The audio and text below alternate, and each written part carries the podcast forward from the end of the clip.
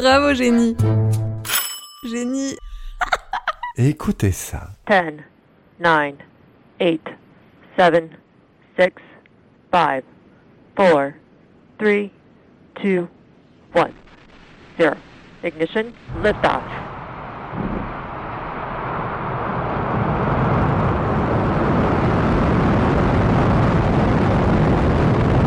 Vehicle is pitching downrange. Vous entendez?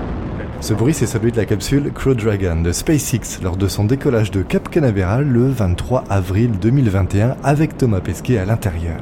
24 heures de voyage, direction l'ISS, la station spatiale internationale à 400 km de la Terre, avec des femmes et des hommes qui s'envolent, une prouesse technique exceptionnelle, mais avant tout le vieux rêve de l'humanité. Machine à voler, machine à rêver. De jours, tant de nuits passées à t'inventer. Machine à voler, machine à rêver. Pourras-tu un jour exaucer mon unique souhait? Bon, au début pourtant on peut dire qu'on partait de loin. Entre Icar d'un côté, qui voulait jouer le show avec ses trois plumes de pigeon là sur chaque bras, tout ça en plus pour aller se cramer près du soleil, et à côté de ça... Les go Les go Les gogos Les Gaulois Ouais, les Gaulois qui, eux, à l'inverse, flippaient déjà bien leur mère, rien qu'à l'idée que le ciel leur tombe sur la tête, clairement, en, termes de vol, il manquait des bases là. Bon, on a bien eu euh, Léonard de Vinci hein, qui a dessiné les plans euh, du parachute, de l'hélicoptère pour s'occuper entre autres de peinture, mais visiblement réussir à décoller ne serait-ce que d'un mètre du sol, eh ben pendant des siècles, ça semblait aussi facile que de remplir sa déclaration d'impôt ou de regarder Bienvenue chez les Ch'tis, mais en VO. News, hein? Bravo Miloud Mais au fait, à quelle période de l'histoire Avec un grand H. la conquête de l'air a-t-elle mis le coup d'accélérateur? Et s'imaginait-on déjà à l'époque qu'en guise de fusée pour se déplacer, on serait encore réduit à utiliser des, des Twingo aujourd'hui Et surtout, qui a été le premier à faire la découverte nous permettant aujourd'hui d'un... Allez plus.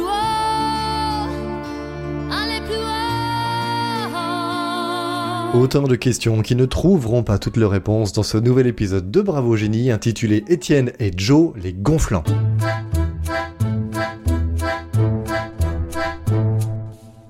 Tiens, tiens, Étienne et Joe, on dirait bien que nous avons aujourd'hui notre premier binôme de génie. Étienne et Joseph, deux frérots qui, eux, ne venaient pas de La Vega, hein, mais de Vidalon les Annonais, ça, sonne différemment. hein. C'est un tout petit village situé dans l'Ardèche à 45 km au sud-est de Saint-Étienne. Alors, en soi, leur nom de famille est déjà un indice énorme pour savoir ce qu'ils ont inventé, parce que on va parler dans cet épisode de la vie des frères Montgolfier. Jojo et Tiétienne, ils sont euh, les enfants de Pierre et d'Anne qui euh, avaient bien travaillé pour la France, hein, puisqu'ils ont eu 16 gamins au total, comme quoi il y en a qui savent s'occuper autrement qu'en regardant Colanta le vendredi soir. Racontez-moi la récompense. Oh, Denis, ça c'est la vie perso quand même. Joseph, c'est le douzième de la fratrie, il est né en 1740, et euh, Étienne, bah lui c'est l'avant-dernier, le quinzième donc, qui a vu le jour en 1745. Et les deux sont très différents. Le premier, c'est un peu le rebelle, le genre d'élève qui est aussi à l'aise à l'école que Pénélope Fillon devant une fiche de paye, alors qu'Étienne, bah lui c'est plutôt du genre euh, premier de la classe. Vous pouvez pas me taper, j'ai des lunettes. Mais malgré leurs différences, eh bien, ce qui les réunit, ce qui les a réunis, c'est que dès leur enfance, bah, ils se sont retrouvés pour filer un petit coup de main régulièrement à leur papa qui était papetier. Bah, il était quoi alors? Comment ça? Bah, s'il était pas petit, il faisait quoi? Ouais, ok, merci. Donc, pendant qu'Étienne, le bon élève, il s'est lancé dans des études de sciences et d'architecture, eh bien, l'aîné, Joseph, lui, le bon branlos, il commence direct à travailler dans la papeterie familiale. L'entreprise, elle se porte très bien à l'époque, il faut dire qu'ils ont de bonnes techniques pour maintenir le chiffre d'affaires. Une société, c'est comme une montgolfière. Euh, Si tu veux que ça monte, il faut lâcher du lest. Et comme dans tous les commerces, quand ça marche bien, on cherche à... Ne pas tout perdre et devoir fermer à cause du Covid et des trois confinements successifs? Euh, non, euh, non, non, non, non, on cherche à se développer en agrandissant son réseau de clients, par exemple.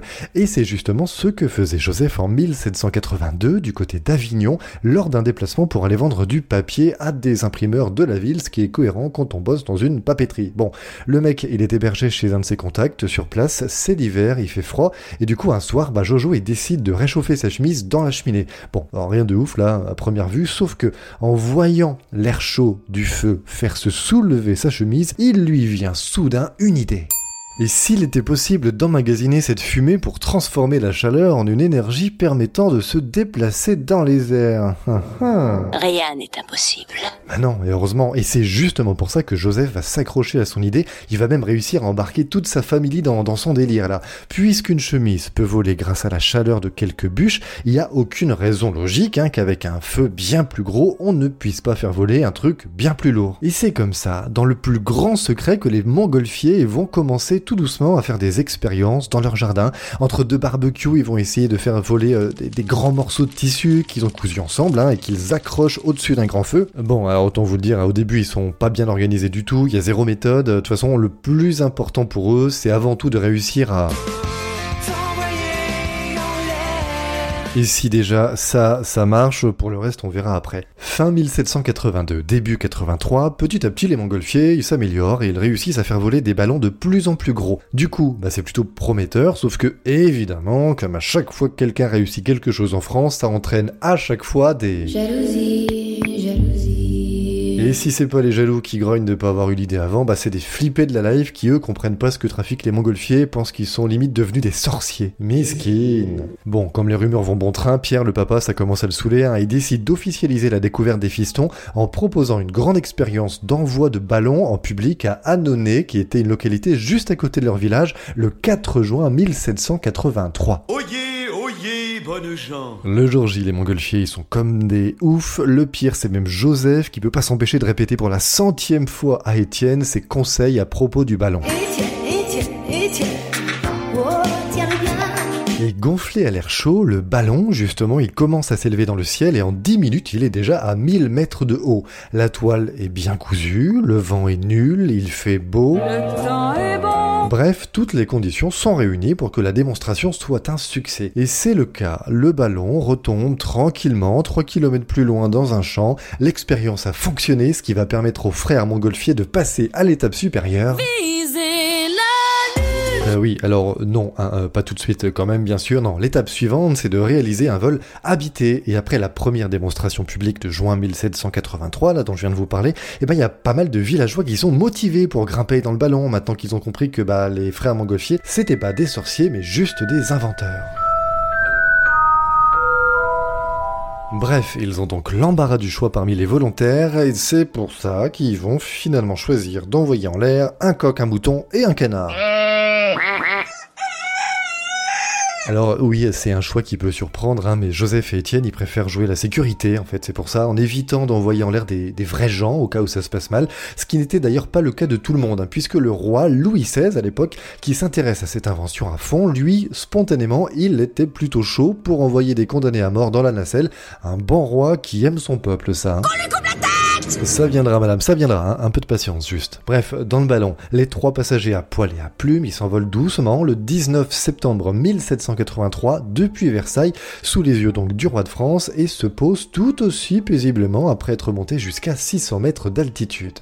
À l'atterrissage, tout le monde accourt pour voir dans quel état sont les animaux et heureusement, au plus grand soulagement des montgolfiers, tout va bien, ils sont en vie et en parfait état. Bon, apparemment, d'après les témoignages, seul le coq aurait un peu souffert puisqu'on l'aurait retrouvé euh, bah, euh, dans le cul du mouton, enfin sous le mouton en fait, le mouton qui était un petit peu en stress et qui se serait assis sur lui sans faire gaffe. Monsieur, vous êtes dans une mauvaise passe, mais le bout du tunnel n'est peut-être pas si loin. Mais au final, donc, tout s'est bien fini et les trois animaux ont eu une superbe fin de vie en plus. Le mouton, il a même terminé son existence dans la ménagerie de, de la reine, chouchouté comme un coq en pâte, enfin, du coup, comme un, un mouton en pâte, là. En tout cas, l'expérience ayant montré qu'on peut s'envoler et atterrir sans perdre la vie, eh bien, Étienne et Joseph, ils décident donc de se lancer dans l'étape ultime, l'épreuve finale, le dernier niveau, réussir le tout premier vol humain. Po, po, po.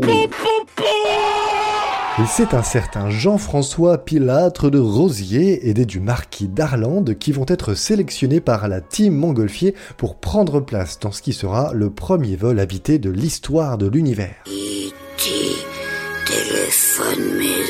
Ah oui, euh, c'est vrai, il y a eu lui aussi. Bon, bah, bah, du coup, pas de l'univers, mais au moins de la Terre. Bref, le grand soir est prévu en journée, le 21 novembre 1783, près de Paris. Les deux cocos sont hyper motivés et au moment d'embarquer, Étienne et Joseph, ils donnent leur dernière euh, consigne à Pilâtre de Rosier avant le départ. Alors mon pilou, hein, t'oublies pas, une fois en l'air, surtout tu...